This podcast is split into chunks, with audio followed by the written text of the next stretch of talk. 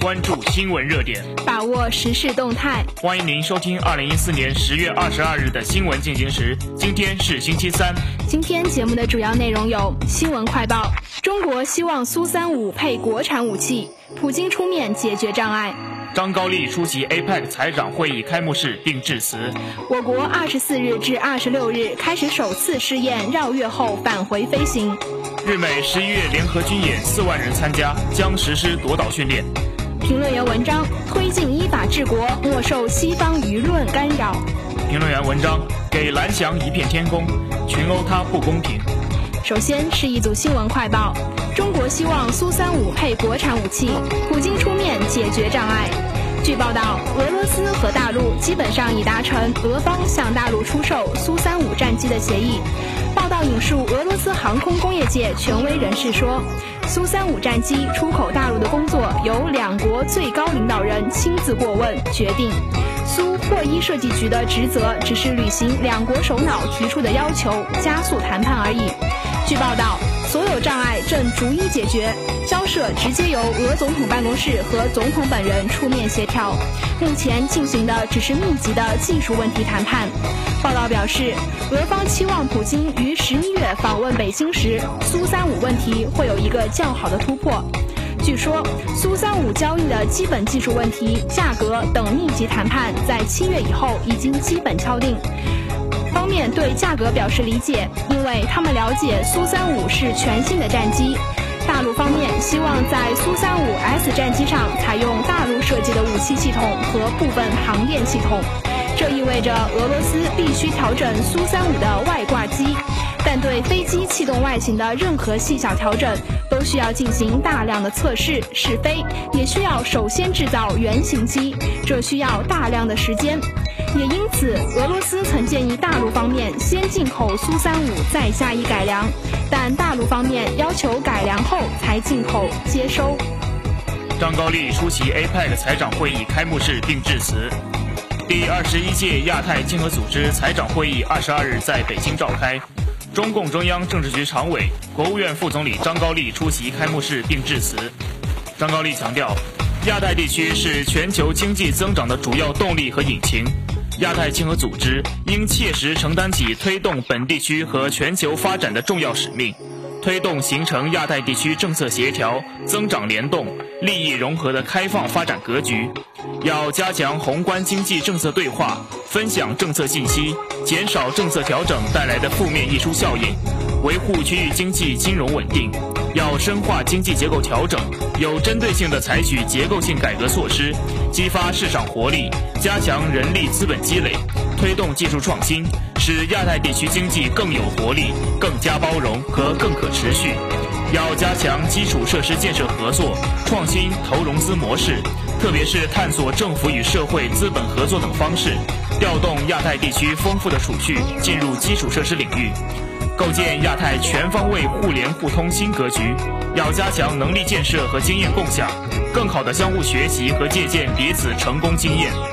张高丽最后说：“合作与发展是亚太地区的时代潮流，人心所向。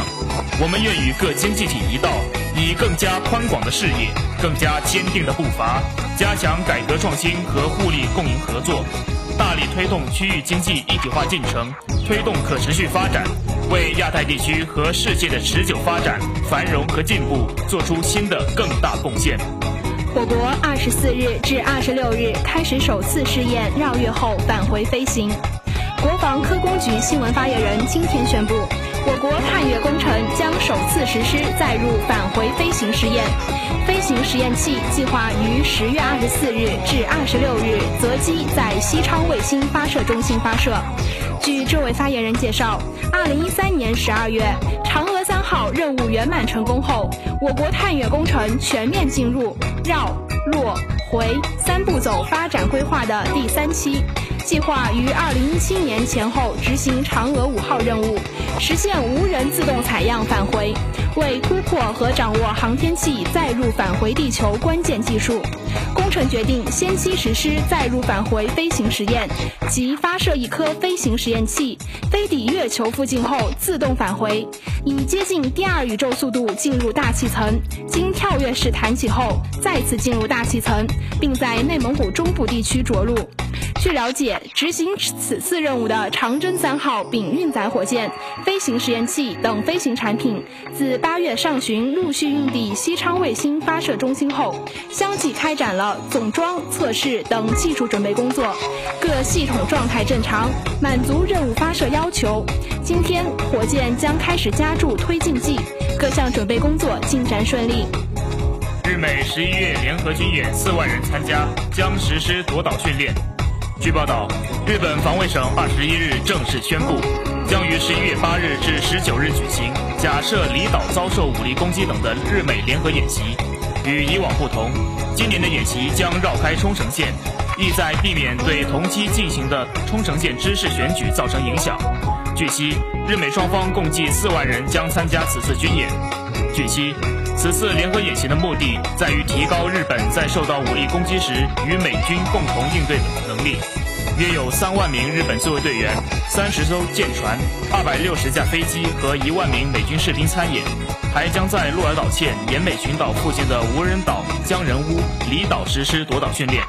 此外，日本陆上自卫队西部方面队将于十月二十七日至十一月二十六日举行演习。海上自卫队和航空自卫队将共同在种子岛和岩美大岛等岛屿，以及大分县日出生态演习场等九州各地举行综合演习。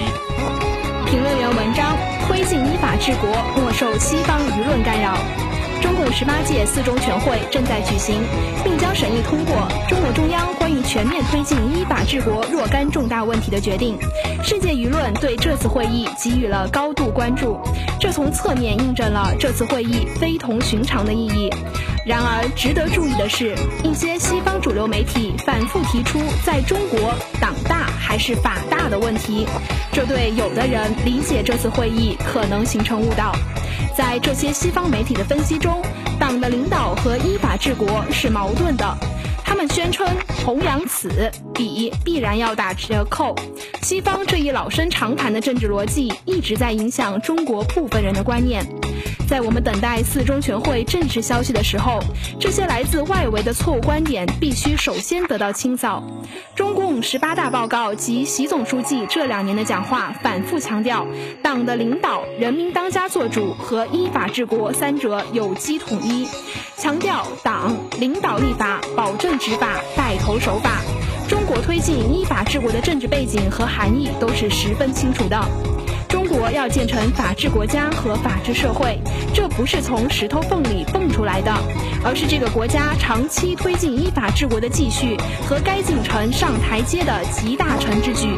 从一九九七年十五大报告正式写进依法治国，至今已经过去了十七年，现在到了在全党和全国人民中间开展全面动员，建立全社会法治建设共识和决心的时候。西方软实力的代表性力量一直试图把我们从自己的进程和目标中拉出来，让我们关注他们塞过来的命题。他们的确影响了中国一些人的话语，并使后者一谈法治，总认为它同中国的基本政治制度是对立的。排除这一干扰，是我们集中精力关注如何加快建设法治体系这一实际问题的前提。否则的话，我们总是站在一个陷阱的边上，很难迈开大步。依法治国当下的重点，恐怕应是依法治官。党要在宪法和法律范围内活动，任何组织和个人都不能凌驾于法律之上。这些都不是口号，它需要转化成为治国理政的具体现实，成为各级政府的实际改革措施以及官员个人的日常行动。上文提到的干扰被排除得越彻底，这些改革将会推进得越坚决和胜利。相反，如果那些思想干扰产生了作用，依法治国的推进必将受到拖累。中国走向依法治国是治理体系的浩大变革，它不可能是休克式的。不能以巨大的社会代价作为成本，它必须是以中国人民福祉的促进。只有中国人自己才会对改革提出这样的高要求，只有长期执政的中共才会认真承担起对人民、对国家这一责任。中国每一次掀起重大改革，都形成这个国家前进的契机，但这种时候，外部力量也会趋于活跃，试图引导我们对改革的认识，这也是规律性的东西。为了这次四中全会，可以说这个国家准备了至少十七年。如今依法治国终于来到了全面推进的阶段，这是中国历史深处的呼唤和梦想。再有两三天，我们就将看到中央全会绘制的蓝图，它将不是虚幻的，而是扎根于中国社会一步一个脚印的实践和常年不间断的成果积累。评论员文章：给蓝翔一片天空，群殴他不公平。挖掘机技术哪家强？中国山东找蓝翔。声名远扬的山东蓝翔技术学校，一夜之间成了网络段子手们抖机灵的好素材。各式各样让人忍俊不禁的段子，和校领导跨省斗殴，学校管理混乱，校园暴力不断，学生就业数字造假等负面新闻交织，让这家多年来培育了数十万合格劳动者的技术学校，陷入难以自辩的舆论漩涡。社会对体力劳动者的轻视，对富人的羡慕嫉妒恨，对秩序和正规的喜爱，让那些从来不会关注民办职业教育的人们加入到嘲讽、揶揄和声讨的队伍中来。有媒体派记者前往调查，写出洋洋万字的调查报道，但除了鸡零狗碎的道听途说和发家野史，并不能否认一个基本事实。这是一家在市场中摸爬滚打出来，而且适应了中国国情的学校。有记者为贬低蓝翔，描述了一个与广告片中挖掘机方阵整齐划一不同的蓝翔实习基地。三百亩的基地，地面泥泞崎岖，环境破败，四周还散落着废弃的鱼塘和猪圈。与其说是一个校区，倒不如说是一块工地。数百台挖掘机散布在场地上，三百亩基地，数百台挖掘机，地面泥泞崎岖。难道这不是学习挖掘机技术最好的实习场地吗？难道挖掘机实习场地应该瓷砖铺地、花草葱茏吗？蓝翔之所以能在众多职业教育学校中脱颖而出，最有效的一招就是就业指导教学的办学理念，把工厂搬进学校的办学模式，这改变了传统职业教育理论与实践相脱节，实习时才把学校学生送进校外工厂，就业后还需要二次培训的做法，从而实现了毕业及就业的零距离培训。蓝翔技工学校开设的专业都是技能型的，需要靠一个小时一个小时的实操积累。那里的学生几乎都是学业普通，甚至较差，家境一般的农村子弟。若无军事化管理，很难让这些玩心重、自我约束能力不强的学生学到养家糊口的技能。因此，如果用普通高等学校的管理方式来要求校方，那么学校就不可能对得起家长们的学费。至于学校的教学质量是否高，就业率是否像他们自己宣扬的那么好，其实只需了解一个事实：学校已经办了三十多年，学生越来越多，市场不会说谎。最近十多年来，原有的职业教育体系一味向上拔高，越来越走向学历化，这无形中给蓝翔这样培养蓝领工人的纯职业培训让让出一块空间。类似蓝翔这样的草根型培训机构迅速壮大，填补了公办职业教育的空白。此类学校培养出来的劳动者，在制造业和服务业中占据着中坚力量，对中国经济贡献巨大。需要指出的是，由于这种职业教育以就业为唯一目标，在一定程度上存在管理粗放、鱼龙混杂的现象，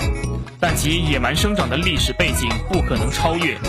蓝翔技校及其代表的民办草根职业教育发展壮大，归根结底是市场需求的结果。因为管理上的粗放、创办者的家庭纠纷以及其他教学之外的瑕疵而否定蓝翔们是不公平的。试图利用行政力量的介入来迅速规范他们的思维方式，也是要不得的。最后是今明两天的天气预报：今夜多云，最低气温八摄氏度；明天霾转多云，最低气温十摄氏度，最高气温二十一摄氏度。以上就是今天节目的全部内容。播音徐慧娜、吕欣，导播蒋梦琪。感谢您的收听，我们下期再见。再见。